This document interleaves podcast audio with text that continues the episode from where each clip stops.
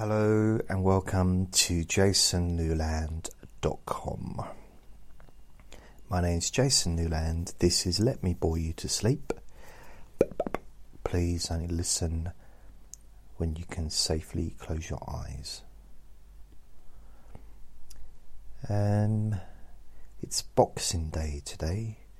Boxing Day 2019 or some people say 2019, but I don't. I say 2019. And uh, in a week's time, I'm going to say 2020. 2021, 2022, 2030, 2000, yeah. I'm going to continue doing that. I'm not really sure why. Just one of those idiosyncrasies. I'm trying to think, is it, because let's say 19, 1984, 1999, 2000, 2001. So no one said 21, they said 2001, 2002, 2003, 2004, 2005, 2006, everyone said that, 2007, 2008, 2009. No one said 2009, 2010. But no, people start saying 2010. Huh? What's that about? It's not 20, it's two.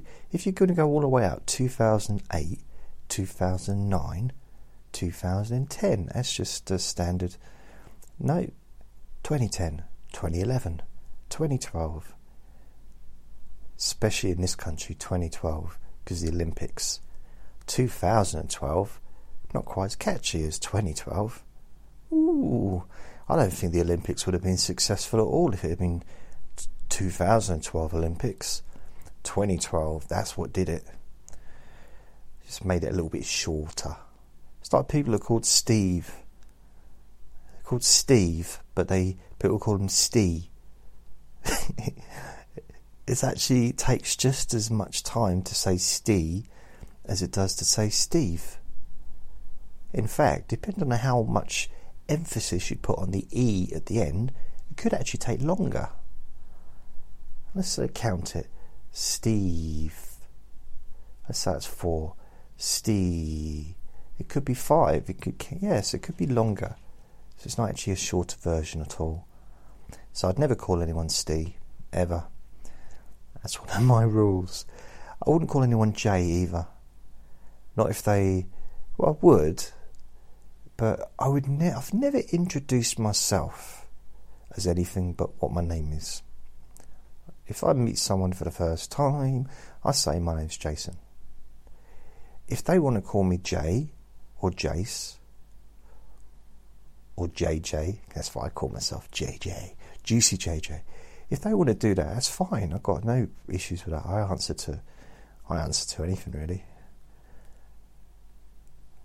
Mr. Snowman, Smelly Tramp. I get, yeah, I'll, I'll answer to that.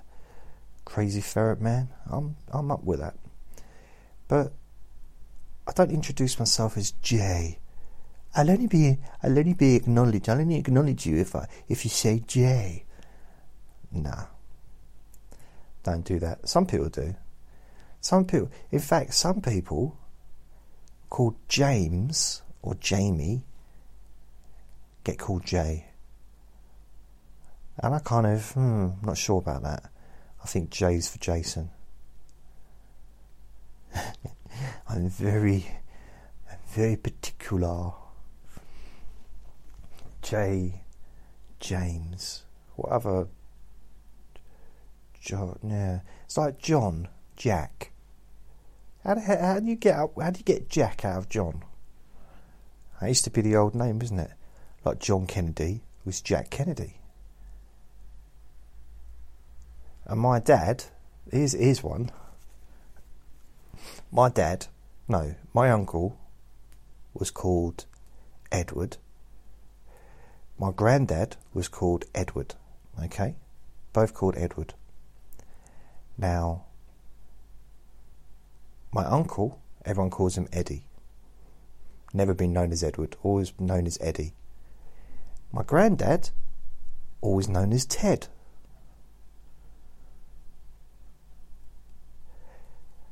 Apart from my nan, she used to call him Dad.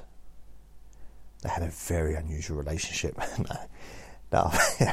I think in the old days you used to say Dad, didn't you? Because uh, maybe not. No, she used to call him Ted. I used to call him Granddad. I didn't. I didn't know him as. I didn't. Um, we didn't have that kind of relationship where I could call him by his first name. See, I don't think my dad knows my name because he's been calling me son since I was seven. Since I started living with him. Well, I don't live with him now, obviously, because I'm an adult. Adults don't. Adults don't live with their parents, do they? Imagine, imagine a forty-nine-year-old living. Well, actually, there's a lot of 49 year olds do live with their parents because they're looking after their parents, aren't they? That's kind of where it turns, isn't it? You turn from being looked after to looking after them. Luckily, luckily, my dad married a very young woman, a lot younger than him, about 13 years, I think, whatever difference. So she's got, he's got someone to look after him in his, you know, in his older age when he gets older. So just means I won't have to, which is good because I didn't didn't well I wasn't going to. Ooh, I had no intention. So, so I don't want to be looked after when I get older. I want to. I want to be in care. I just, but a nice. I want to have enough money to pay for decent care, and not be you know, I mean, this. I'm sure most care is decent, but I want to insure it. You know, I want to kind of make sure financially that everything's taken care of in my old age. So I want to make sure I don't want any family changing me or bathing me. I like them as friends. I don't don't like them in that way. And Oh, squeaky chair. In some ways, it might sound a bit weird, but um, a lot of people don't like the loss of independence. Uh, like my nan didn't. She didn't. She really didn't like it having people come round her house or around her because she went into. She she basically she she broke her hip in two thousand and one and she still managed to hobble along afterwards, and you know she had it fixed and everything. And then she broke her hip a second time, and she had to basically move out of the house because she could hardly get around anymore. She's very uh, the stairs. It was just a matter of time before uh, something bad happened. So, or more bad stuff. So yeah, she moved into sheltered accommodation lovely little place it was, and she didn't she didn't like it. So it's okay for me to say lovely little place, but I didn't live there. She was used to her independence and wanted to. She lived in a house, the same house she'd lived in since nineteen about 1980. So what's that? 1980, 90, 2080, 90, 2000. So 20. 20. She's probably there for about 26 years, 27 years. I don't know exactly what year she moved into the place, the sheltered accommodation. Don't remember exactly uh, probably because she left she left the planet in 2015 2014 rather in this week actually and she not this week, not now, but 29th of December, and she'd been in there for about six years, I think. I think. I think I'm not hundred percent sure, but I was living in a little room, as I had been for most of my adult life, different little rooms, and she she lived for me. That was like a kingdom. It was like a palace to me. The because um, she had a bedroom, she had a living room. It was lovely. It was had a kitchen, bathroom, but she didn't have the garden. She didn't have the the stuff that she wanted. She didn't have the memories connected to the building, you know, connected to her home. I mean, she had lots of photographs and stuff like that, and she uh, she was funny because she's really friendly, but she used to moan about people just coming in, like neighbours. Like I'd be around there, and neighbours like, "Hello, Eileen," and she'd like they come in, like, "Yeah, hello, yeah. Are we going to the main hall? Are you going to come along?" She said, "Yeah, I'll be there in a minute."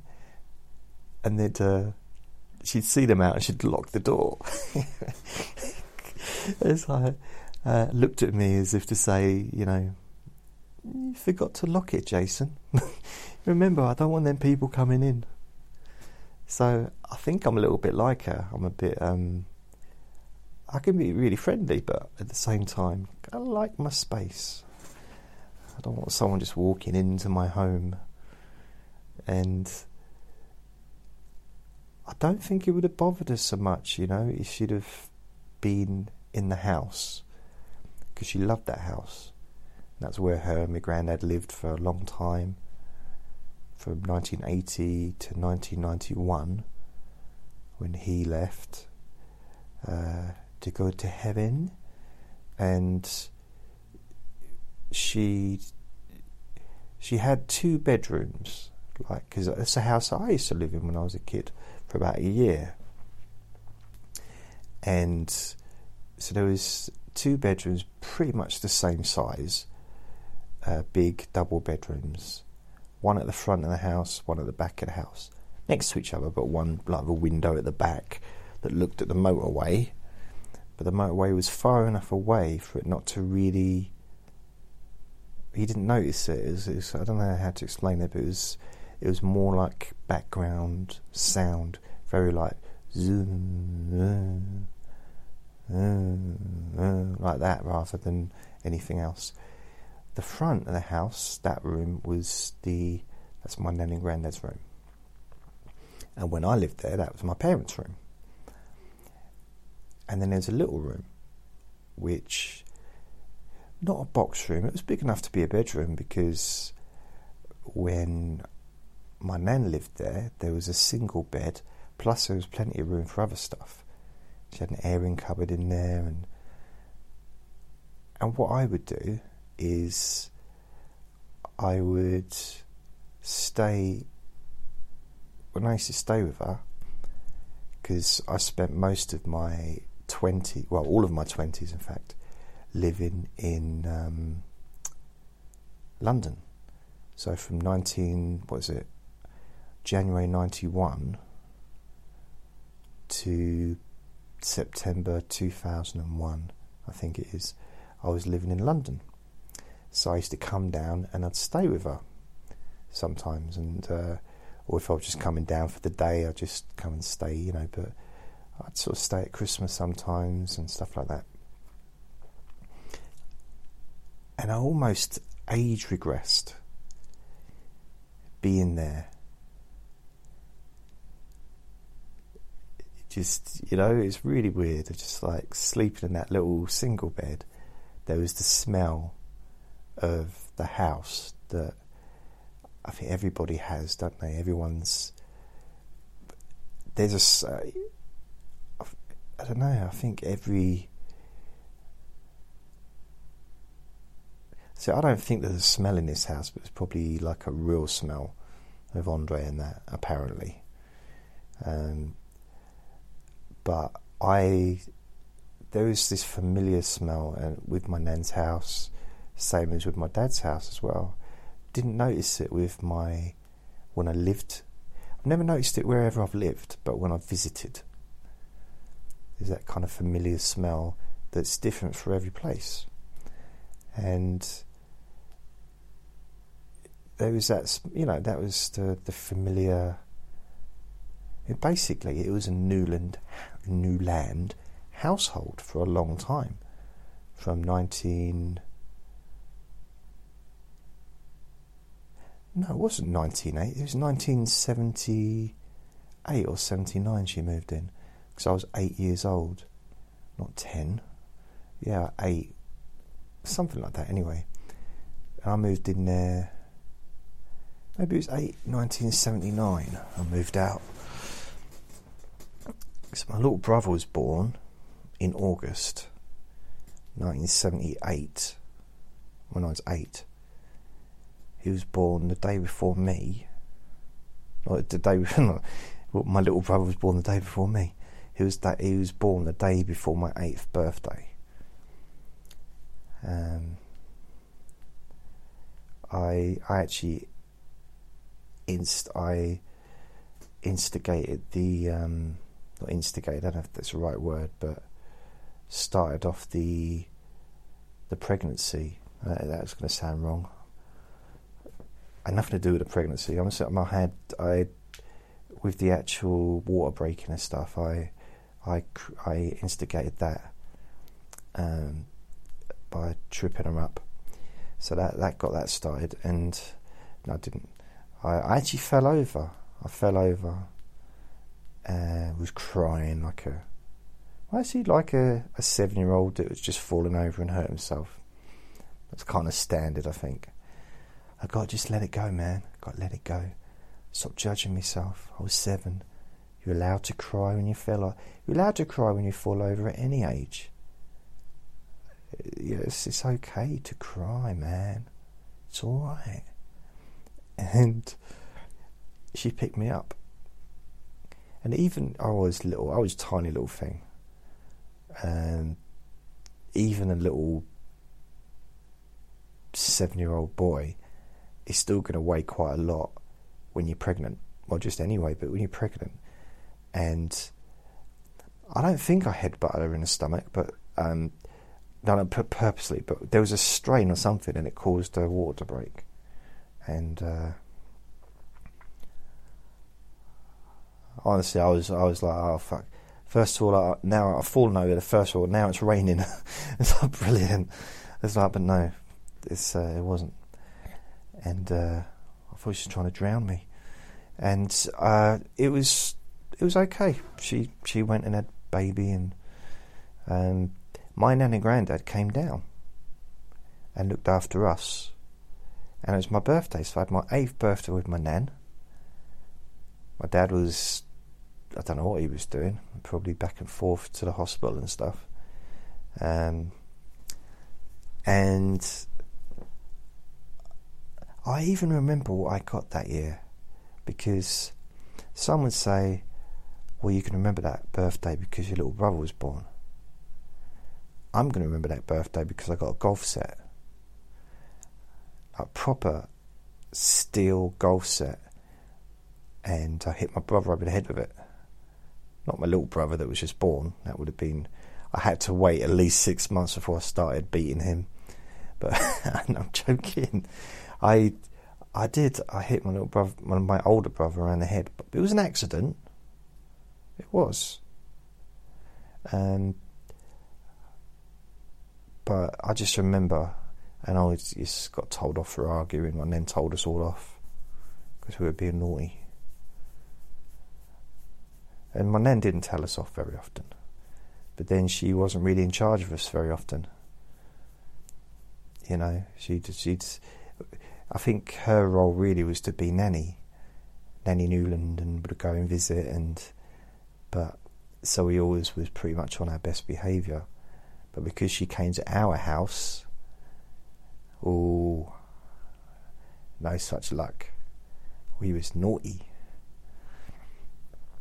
naughty. I was I was never naughty. I was I would say I was the perfect child.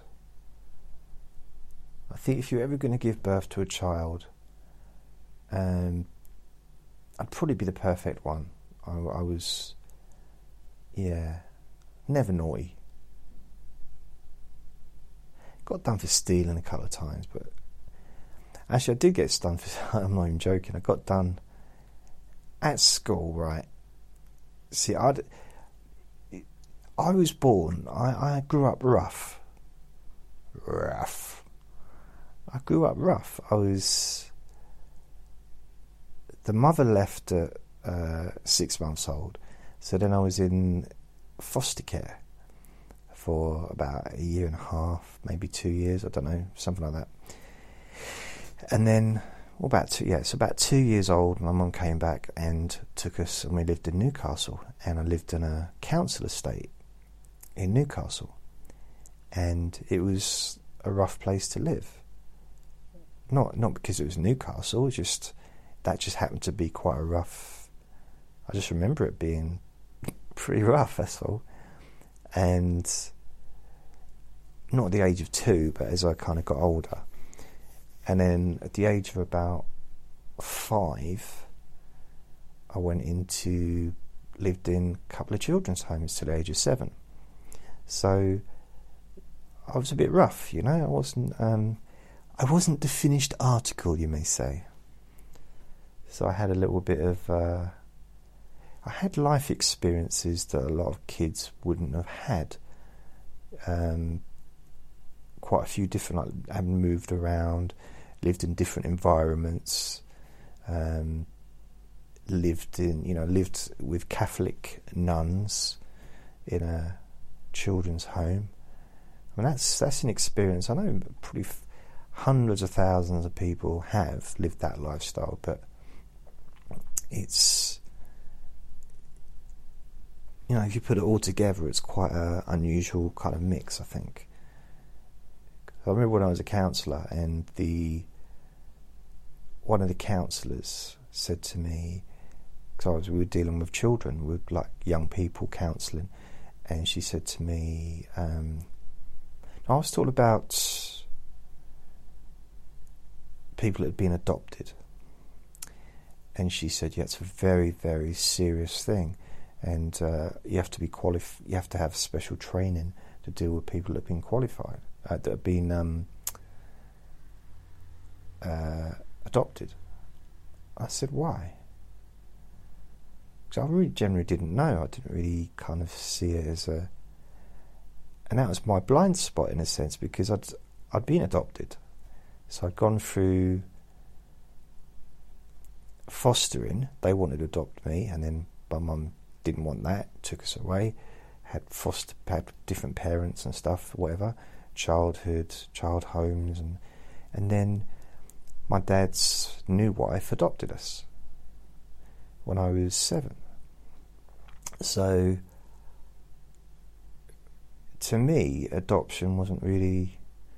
It was the least of my interest, you know. It wasn't. It was didn't really affect me. But then thinking about it, if someone had been adopted and didn't didn't know it, and they spent their whole life thinking that person was their parent, I could see how it would be a not a specialist thing, but a an issue for some people, or for a lot of people, I guess. Because I didn't have, mine wasn't like that. Yeah. But anyway, I was at school when I was about eight or seven. I just moved.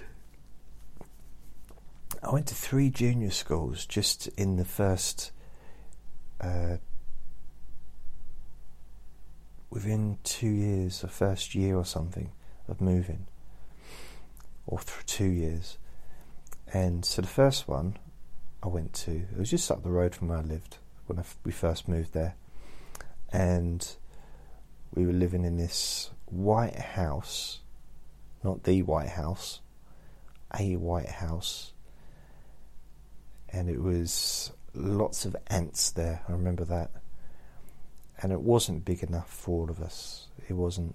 It was basically my dad's new wife's mother, so her house, and we all lived there for. It wasn't a huge amount of time really, because uh, we then got the council house, which was ended up being my nan and granddad's as well. So we moved there, and that wasn't.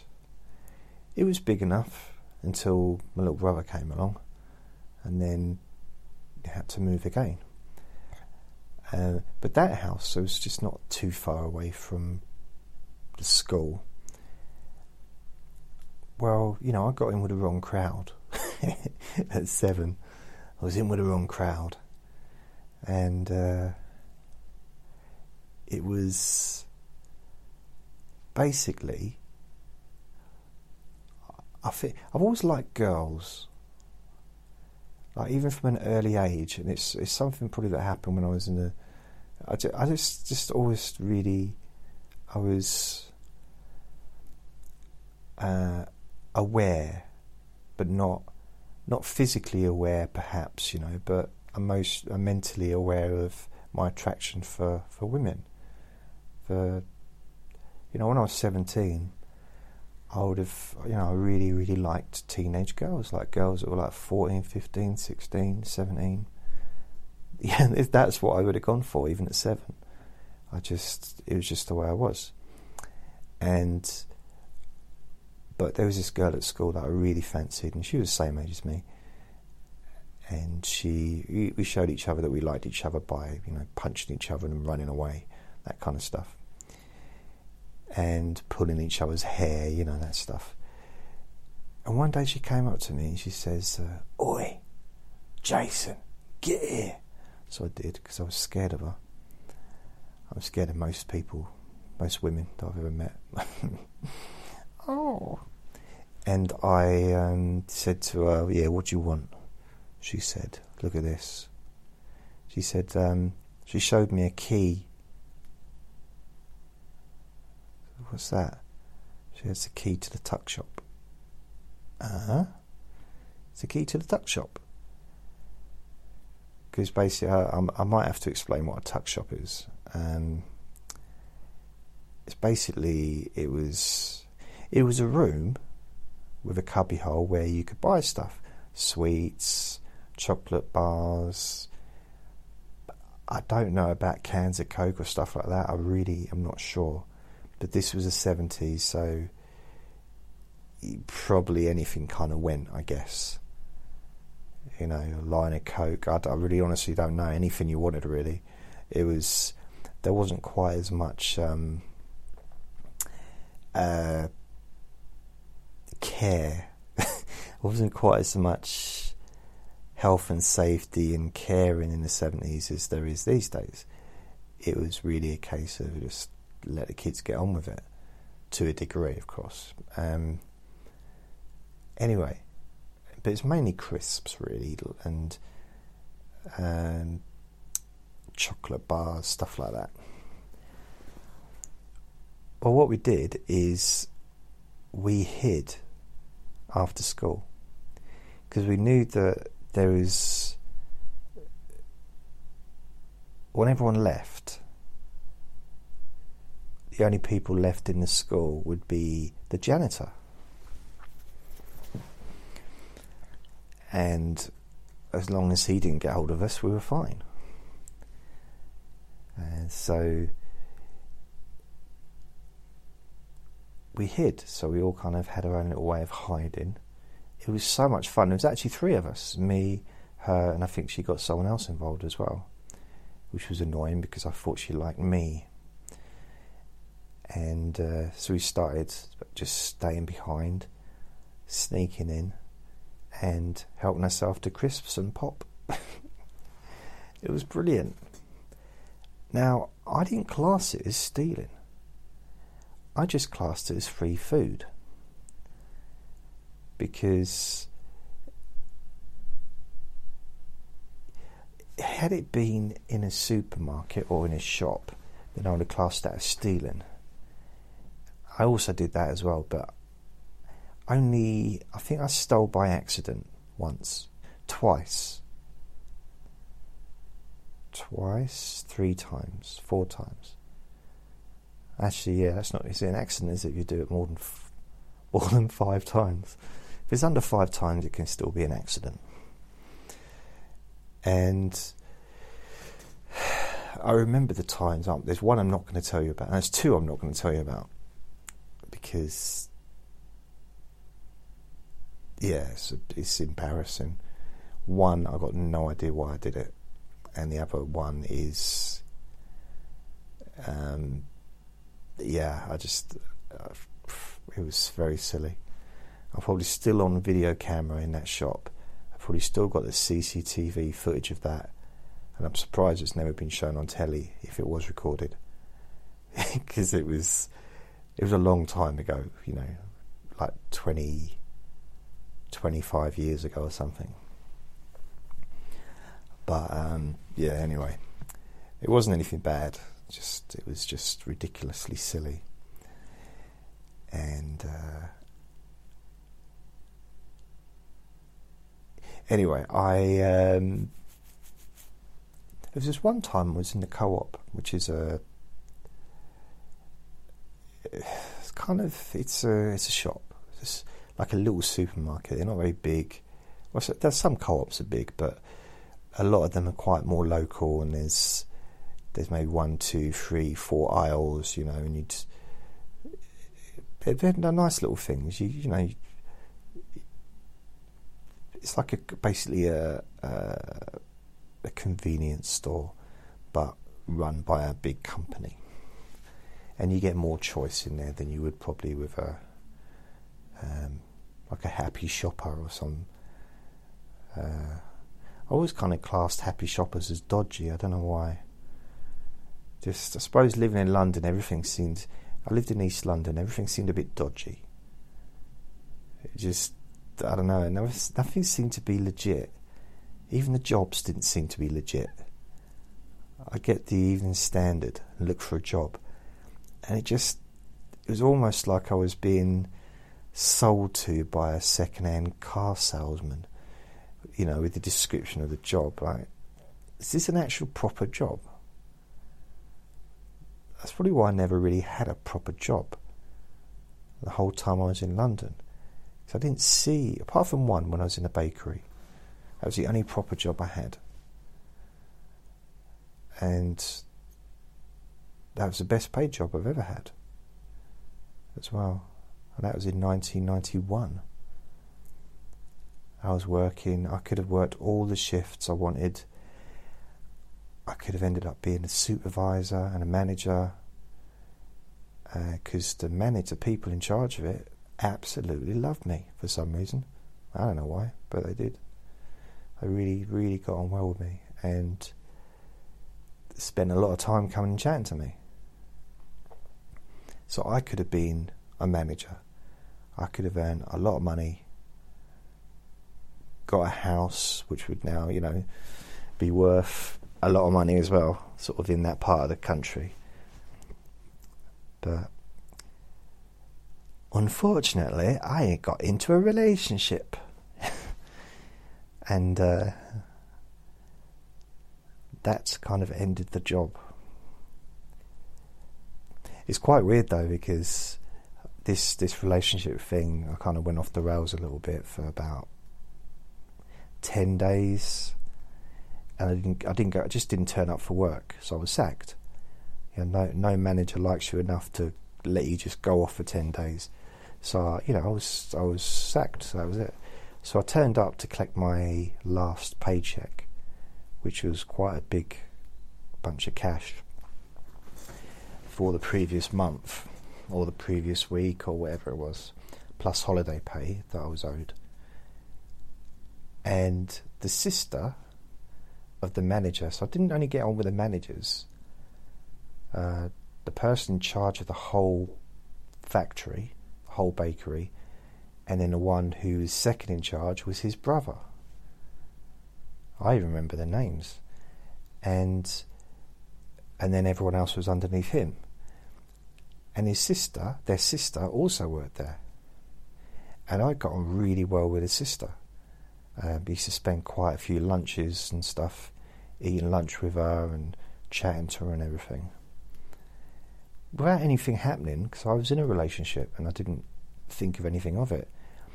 And I saw her on the way to me going to get my last paycheck. And she was on the road coming the other way. She was just walking the other way. And she stopped and uh, she said to me that she really liked me. But she was also in a relationship. And if she wasn't, she'd definitely, I think her tone was jump my bones. I think. Yeah. So that was, that was a little lift on a day which was fairly difficult. Because all I wanted was my job back, really. I said to her, Well, can you not speak to your brothers? And she said, "No, nah, they don't don't like you anymore." so okay, yeah, fair enough. But I do. Anyway, there was one time in the co-op, and I I was basically waiting in a queue to pay for a Mars bar. But I was hungry And by the time I got, I was still like three people away from the till. I realised I'd eaten the Mars bar.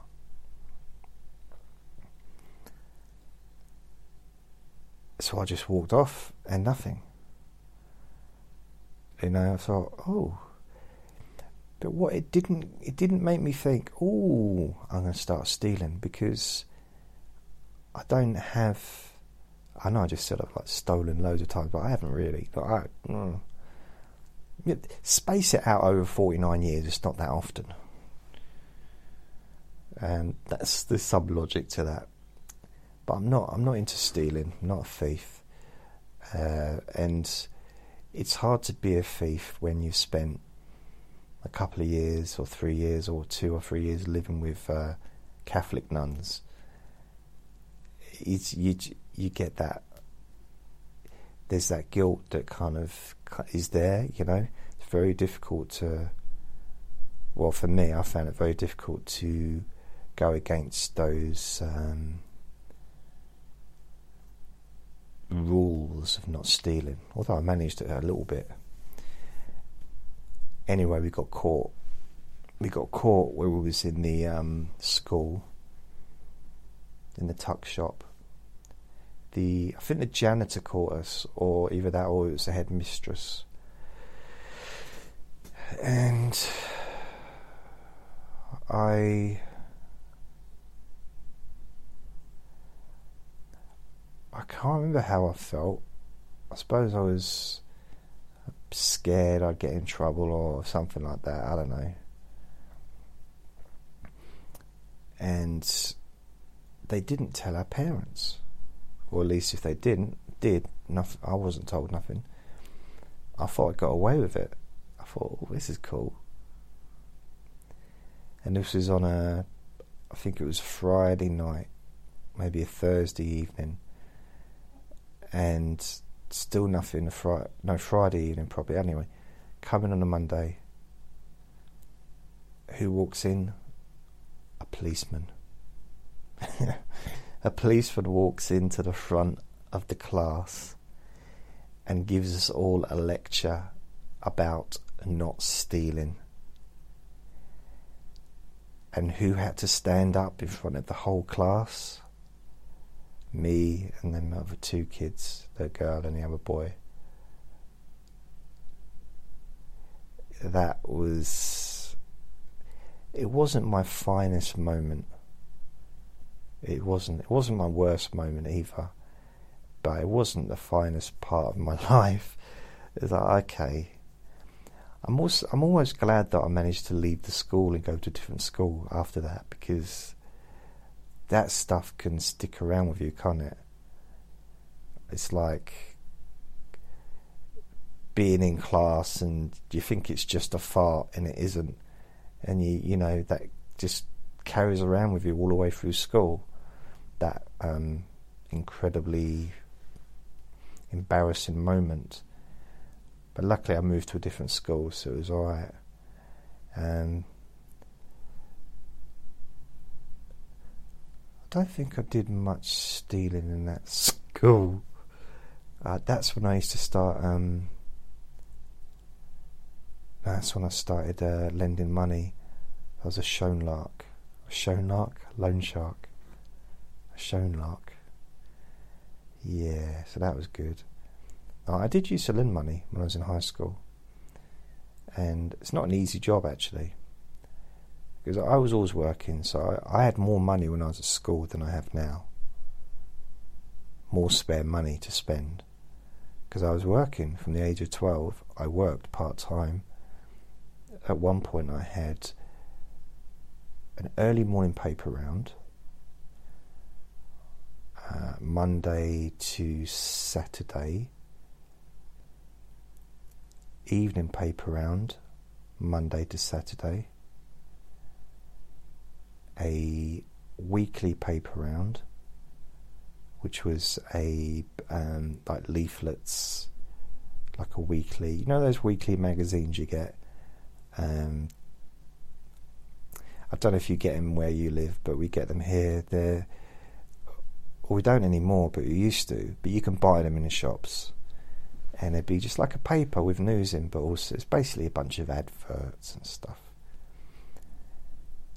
And then I'd have a monthly paper round, which was leaflets, given leaflets, and I'd have like ten thousand leaflets to deliver like all around the place. It'd be loads, and that'd take up. It'd probably take about a weekend to do that, or maybe, yeah, probably about a weekend. So I don't know how many. I'd, I'd spend all weekend doing it, maybe a few days. Yeah, maybe two weekends. I'm not sure, but usually. So I had four four incomes coming in. So I had money to, you know, I didn't have to pay rent or anything because I was a child living at home. And so I used to buy books and never once thought about buying clothes. And if I had, I might have been popular at school because those that were fashionable were popular. And I, I never really knew how to be fashionable if that makes sense. I still don't really. And it's a bit late now because I don't have the. My body's not the right. It's well. My body's. It's kind of different shape to how it used to be. Because I used to be really slim, really, really, really, really skinny. Like as skinny as you can get. You know, you see my ribs showing. There'd be, you know, there was no. I had muscle, but I was still skinny ultimately, and I didn't like it. I didn't like being that skinny, but I couldn't change it. I used to eat and eat. I went on a bodybuilding diet where I was eating every every couple of hours, going to the gym, and I just couldn't put weight on. Literally, it wasn't till 2005 when I went on antidepressants that I first put weight on. Isn't that weird? So all those years, skinny, absolutely skinny. I mean, not an inch of fat on me.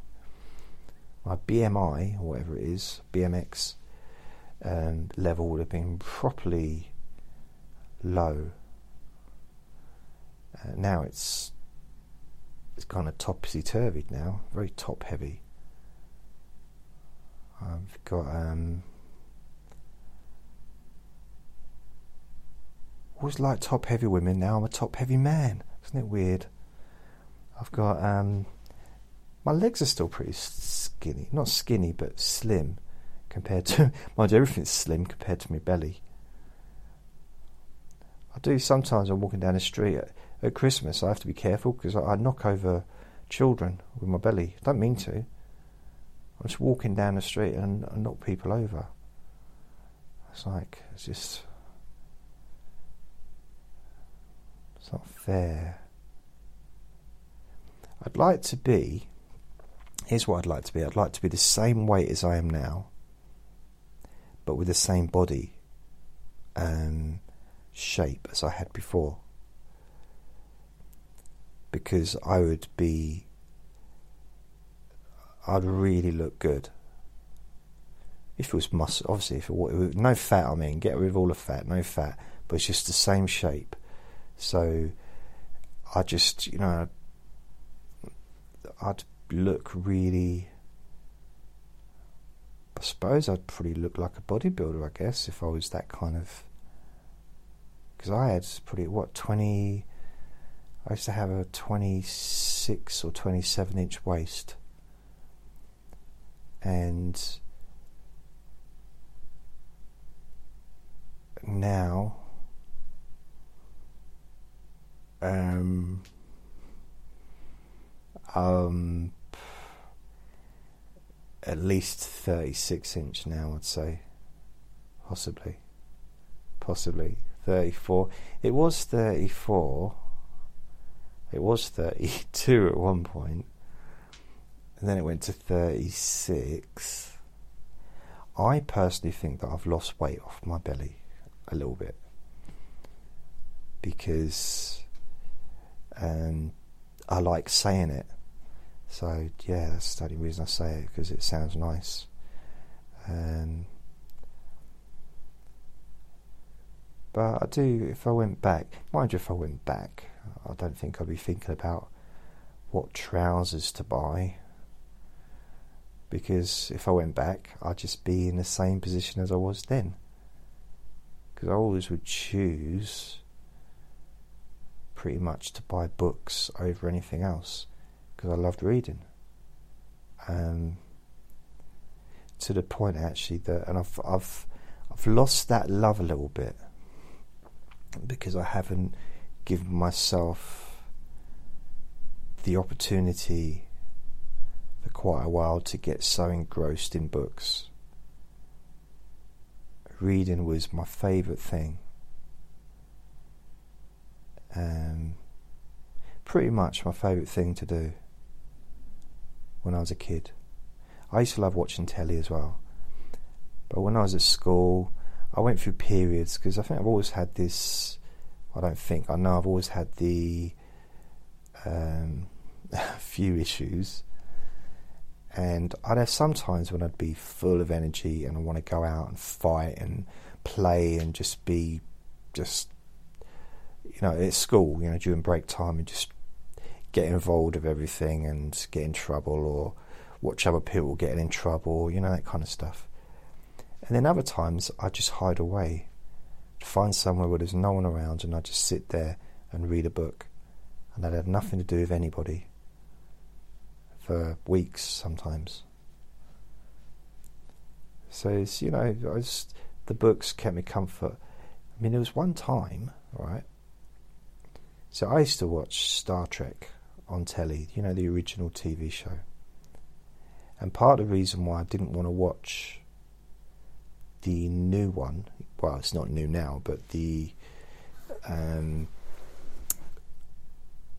next generation that started in the 90s was because I was such a big fan of the original series. I also read loads of the books. So I had a quite a deep connection with the original show because not only had I watched them loads and loads, I'd read the books as well.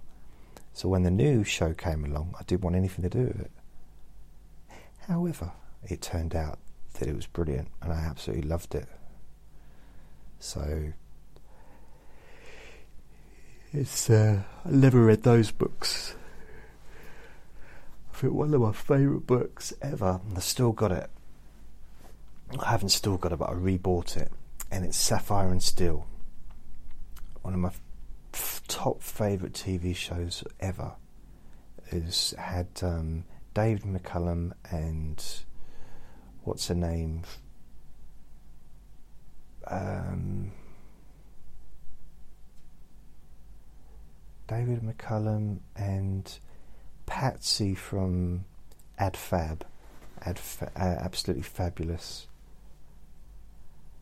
Um, I forget what's her name, but she's they Sapphire and Steel was and still is probably my favourite TV program of my childhood. So I bought the book, and the book was e- pretty much even better than the TV show. It was almost trance like. Um, and what's ironic, don't you think, is I. The actual book was written by the same person that wrote something similar to Doctor Who shows. So he's very, I think, I might, I might be wrong. Pretty sure, but he would have written the Doctor Who shows like later on, you know, maybe twenty years later. No, that doesn't make sense, does it? Well, it might do because he might have only been in his 20s when he wrote Sapphire and Steel, and he was in his 40s when he wrote Doctor Who. I mean, everybody, you know, everybody something. That's what I always say. Everybody something. Kind of sums it up.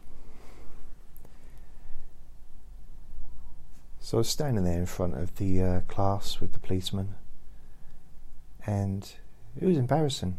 It was. That's all. That's all I got to say for that one. What other time? Oh, there was a time, right, when I was at college. When I was sixteen, I went to catering college. As part of my, it was one day a week. I was working in a chip shop. I was on a YTS, and part of the scheme, I was getting paid twenty seven pound 30 a week or something like that. And part of the scheme was I had to go to college on a, I think it was a Wednesday. So that's what I did. And we, I remember the people, the people on that course, we went to have some lunch. We went to this big, it's a big old place it was. And I remember where it was, but I can't remember where it was. I of vaguely remember sort of the area because it wasn't far from the college. And so we went in there and we all sort of, I don't know how many of us there was, probably about six maybe. Really busy in there, really busy. We got our food, had it, and we were waiting to pay. And we had to be back at college, and they weren't great on uh, lateness. They weren't a big fan of that. Because we were 16, they were still treating us like kids. Um, unlike adults that go to college, like uh, when you're older, you get the teachers can't get away with treating kids. Can't treat you can't treat a 30 year old like a kid. But when you're 16, you've spent your last 12 years at school or whatever it is, you don't know any different because you're so used to being treated like a little child by teachers and being talked down to, you almost just accept it because it's just standard. Anyway, we were standing there, or sitting there rather, having had a dinner. It was all right. I don't remember the particular tastes involved because it was 33 years ago. But we were waiting to pay, honestly, waiting to pay. Kept saying, put our hand up. Because, you know, you're at school, you put your hand up.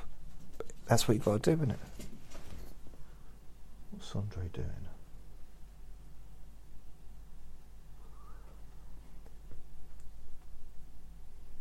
He's moved his bag.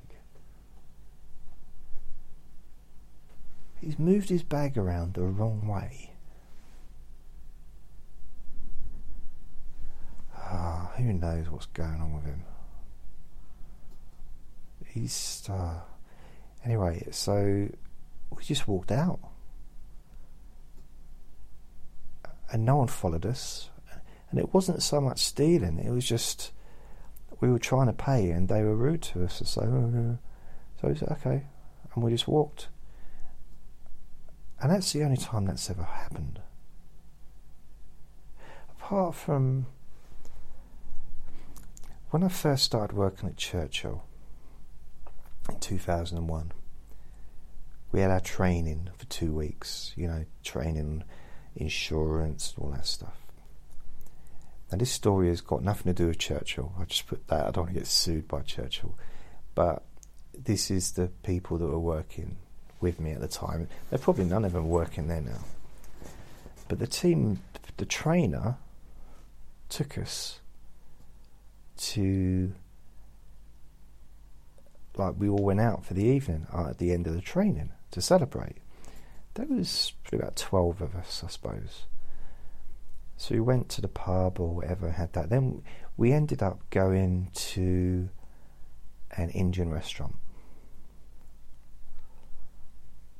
And had not lovely meal. It was really good. The whole thing was really nice. And then they were all whispering. And someone shouted out, run for it. And they just, everyone, except me and one other person, ran out of the restaurant and ran away. The only two people left was me and another Londoner. I say another Londoner, but I was I'd lived I was born in London, but I lived in London for many years, and I wouldn't even think about doing something like that in London, and it's because I'd expect someone to be coming out with a machete, chasing me, you know. So I wouldn't wouldn't do that, but they just took off, and sure enough, the staff came out and surrounded us, me and him, and I, I didn't realise there was that many staff there, and I said, well. I said, you got to pay, you got to pay. I said, nah, I pay for mine, that's all I'm paying. Like my the other bloke, he paid for the rest of the people there on his credit card. And he made sure he got the money back. But I was, I want to pay for my food. Call the police, I don't care. I'll pay for what I've eaten. I'm not going to pay for other people's food because they've decided to run off. I don't play those games. I learn at school not to steal.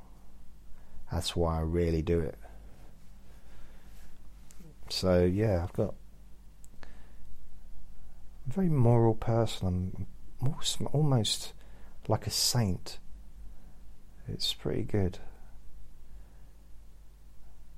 What other times have I stolen? Um, I used to This is tough. I used to work in a. I used to have a cleaning job. Again, this is a long, long time ago. I was a teenager still. Okay, so I'm not. You know, this isn't something that I would ever do. But um, I was cleaning this supermarket, and I did help myself to sweets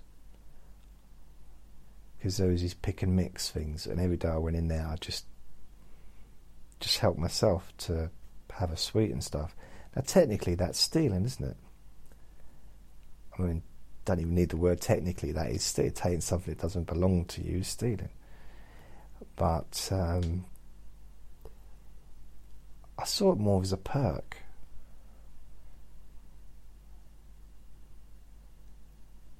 What other things have I? St-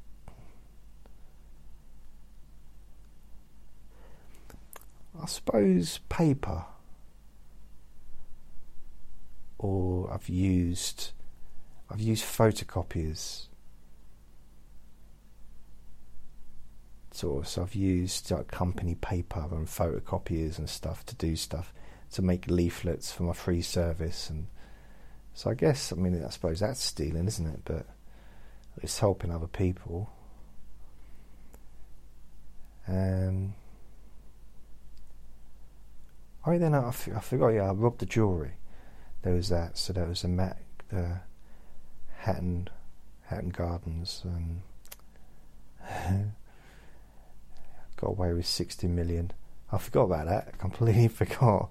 Isn't it weird? I remember the Mars bar, but no, I've not done anything like that really. I did.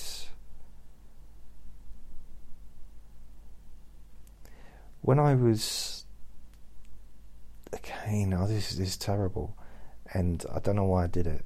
Again, it's probably um, part of the personality disorder kind of um,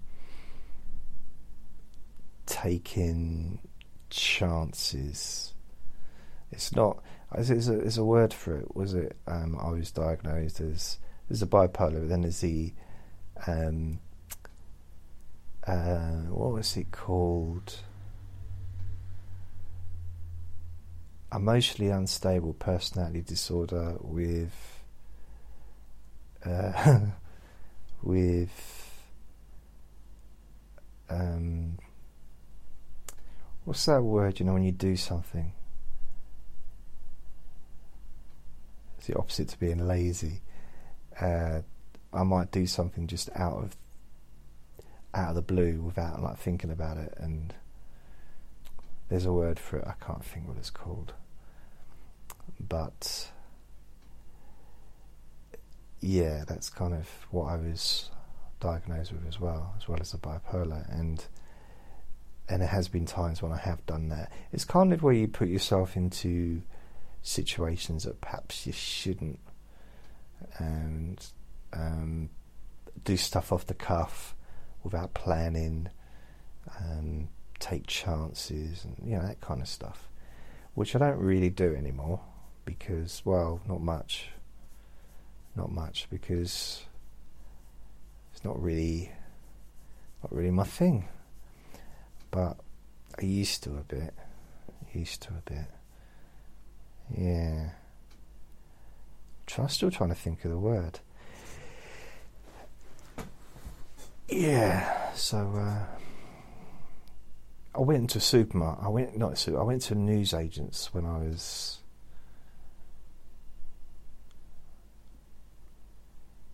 I gotta be careful. I could end up. Imagine the police. Yes, we got to come to arrest you for stealing a Mars bar in 1979. But yeah, I, I did some weird stuff anyway. I won't go into, but um, what is it? What's that word? It's getting. I can't think what the word is.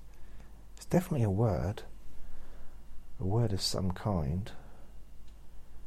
Yeah. So I'm I'm doing this early in the day. Normally I do it in the morning, you know, sort of early hours. I'm doing this in the afternoon it's 1.48 in the afternoon and it looks like it's 6 o'clock in the evening. It's, you know, it's, it's starting to get dark already. it's ridiculous. I've got the light on inside. It's, it's, I shouldn't. I've been up. I don't know why, but for some reason I seem to have my sleeping has changed a bit, and I woke up about 10, half 10. I needed a light on even then. It's just uh, it's the weird time of the year, isn't it? It's only a few weeks left and then it'll start getting brighter. You know, before we know it, it'll be summer. Because in the summer, when it's like nice, you know, when it's sort of warm and bright and everything, I think to myself sometimes, oh, how do I get through the winter? How do I get? How, how do we get through it? All that like grim weather and that. But then, this is almost my favourite time, especially the beginning of the year, January the first. So I've twice a year I have like a well, actually, it's not true. I, I was going to say twice a year I evaluate my life. I evaluate my life nearly every day, to be fair. I'm always evaluating sort of what am I doing, where have I been, where am I going, why am I doing this, what should I do next. I'm constantly evaluating that, but uh, have like a, a bit more of a bit more time doing that when it's my birthday and then when it's New Year's Day or yeah New Year's Eve.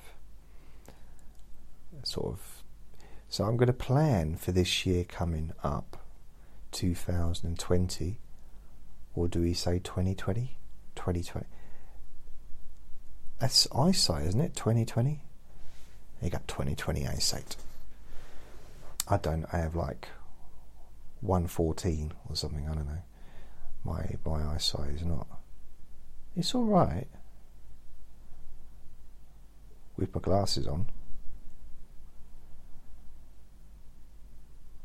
never really wanted to wear glasses. I'll be honest. If you'd have asked me when I was, you know, when I turned eight, if you'd have said to me on my birthday, Jason, because no one else ever called me anything but Jason back then.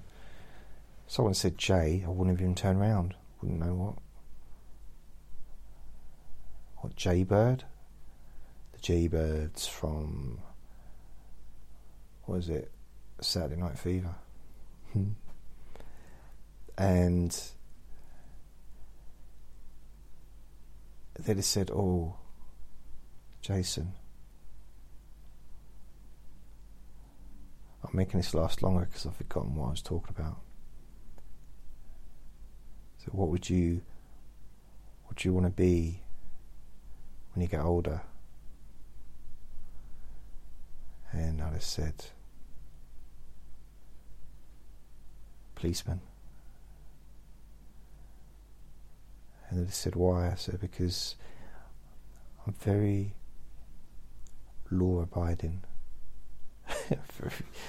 I actually thought I was.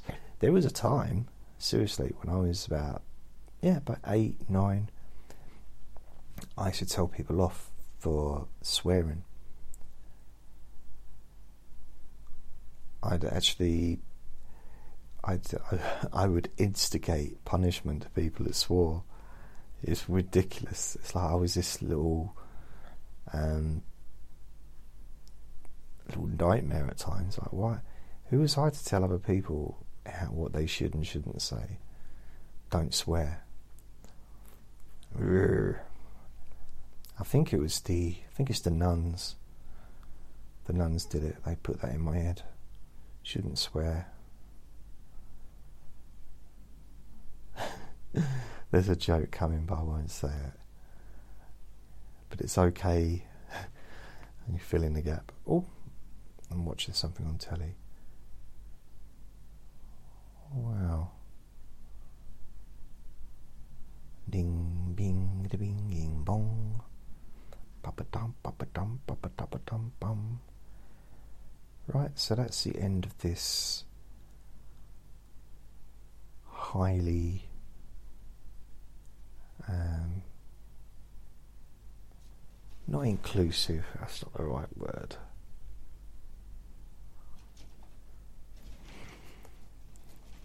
Envious, no. Sure those birds that are in the loft are going to end up coming through that wall. I hear them like tweet and tweet, tweet, tweet, tweet, tweet, tweet, like scratching all hours of the day. And I've seen them from outside flying in. I mean, I've been in the garden and I saw them flying.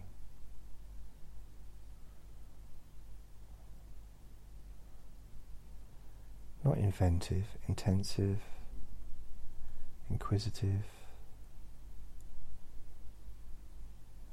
repetitive.